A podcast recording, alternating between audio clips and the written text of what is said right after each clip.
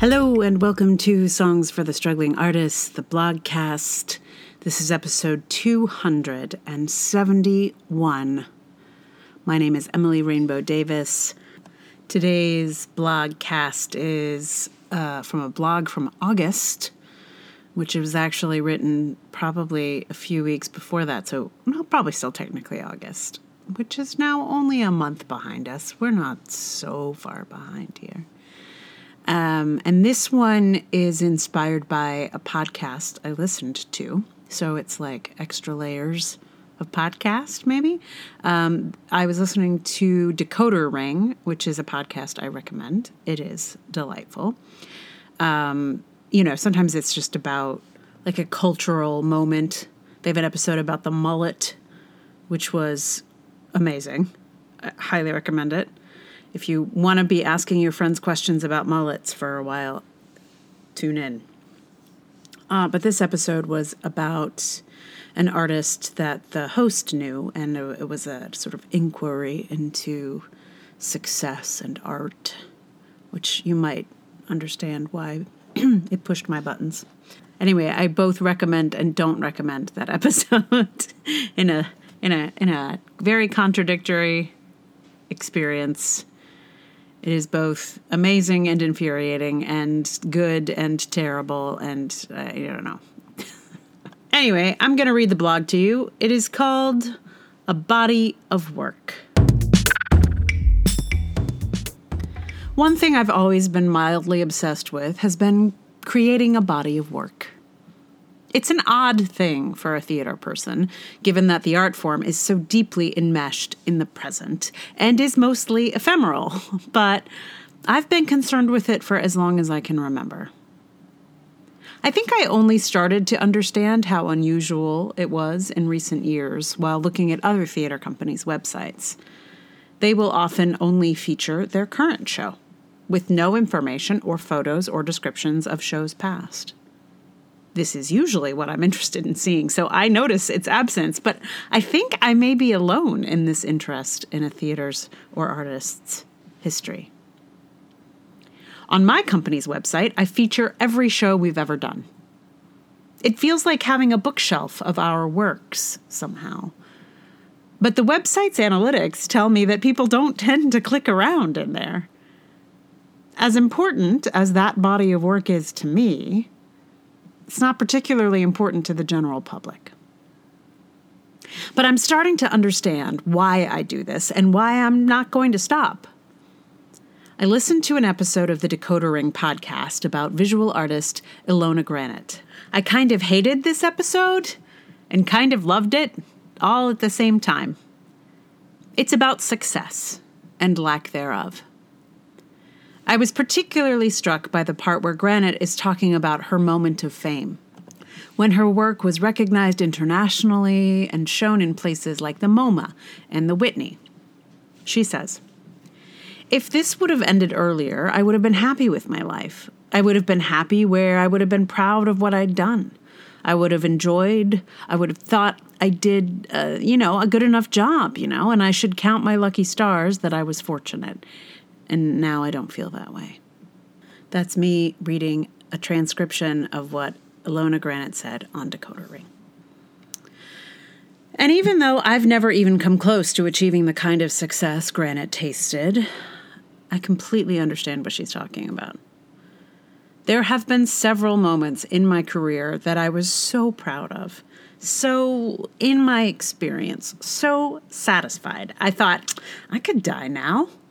This accomplishment is the top. If it had ended there, I would have been satisfied. But I am supremely grateful it did not end at any of those points. I, like Granet, have a lot more to do. I think about Jonathan Larson, who famously died before Rent could become the worldwide hit it became. He must have felt like he'd really achieved something after watching that first off Broadway preview performance and could be at peace. But imagine if he'd lived. Would he have created a dozen more hit musicals? Or would he have felt like he was always starting from the ground up? Or even more cynically, would Rent have been the hit that it was if Larson hadn't died and there hadn't been the sad story full of irony to go alongside it? We'd like to think of shows succeeding off their own merit, but I happen to know that that is not the world we live in. What does any of this have to do with this body of work business? Well, I think working towards having a body of work is how we keep going in this world where we're only as successful as our current project. I've been thinking a lot about how theater folk are always starting over, always starting from square one. It is not like a normal profession where you start somewhere and work your way up, and that experience leads to your next, and you stay in one job for a while unless you get a better one, and it all sort of just builds on itself. I'll give you an example. When I got my first acting job with a Shakespeare company, I thought I was set for life, even though it was only a six month contract. But I was very much surprised when I did not get another contract. And though I did return to that company a year later, not one of the people I worked with there ever got me another job somewhere else. We were collegial, and some of them are very dear friends but that first job was one first job, followed by another first job, and then another, and then another. None of those jobs ever led to another, not one of them. In theater, or any gigging field, probably, each time you start, you start anew.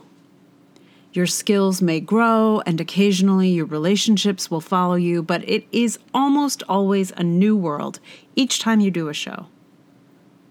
There are a few people who manage to join rep companies and thereby have more consistent careers, but most of us hop around like little migrant birds.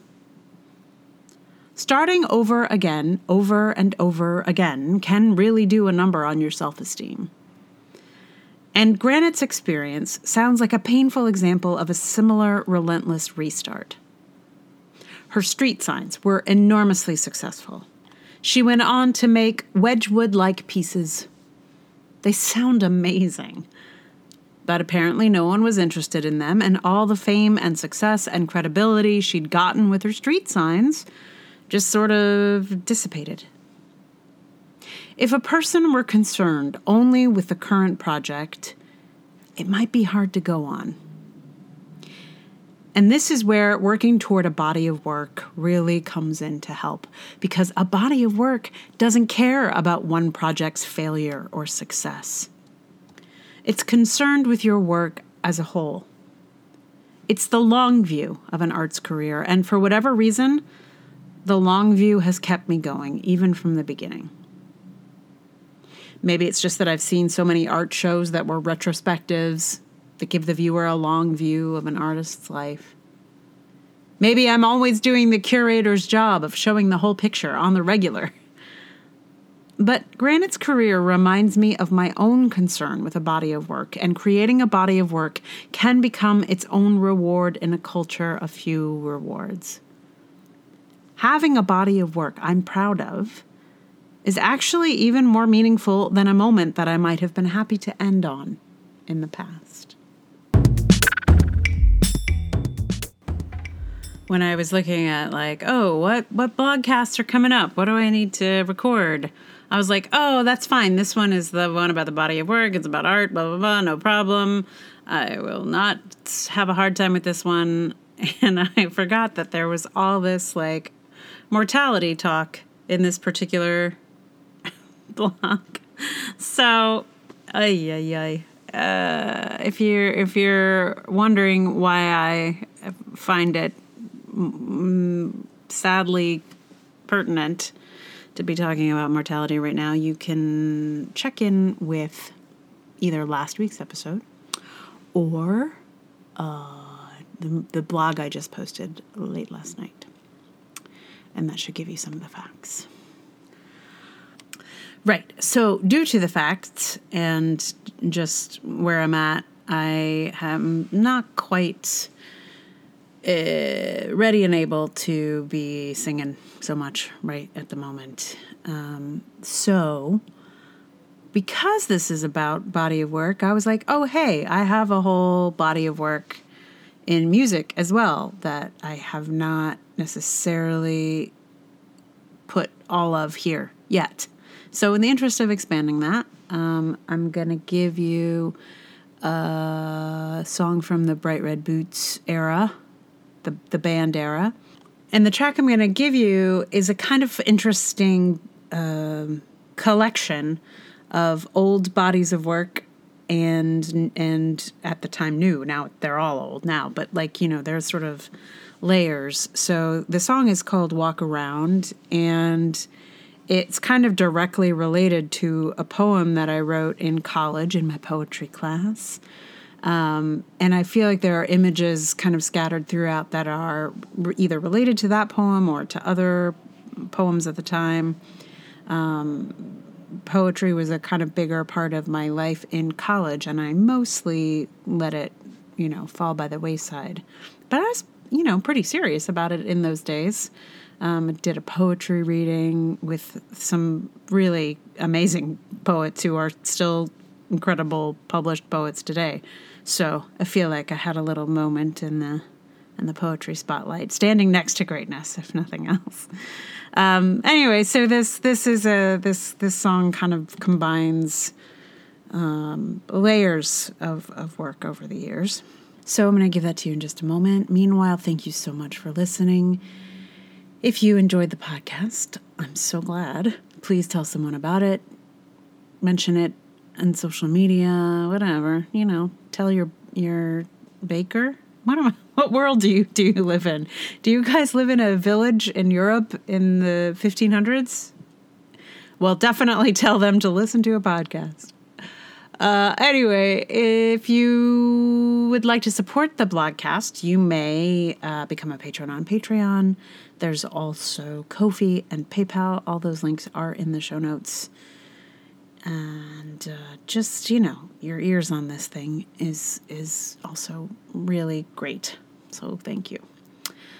Right. So uh, without further ado this is from bright red boots eponymous album uh, featuring me uh, singing and playing guitar. And then we also have george hennick on tuba lexi devon uh, now known as alexa on uh, percussion and Vince Ritchie on guitar also. So um, here it is Bright Red Boots, Walk Around.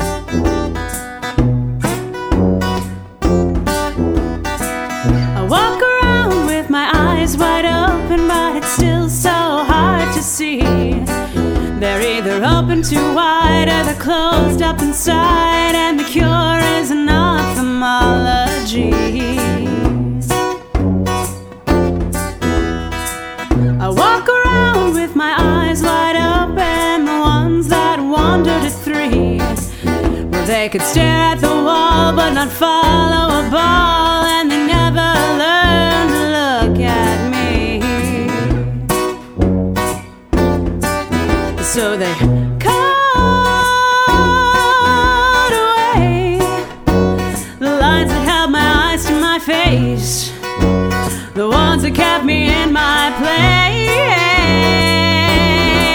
They cut my blue eyed Susans and kept them in a vase.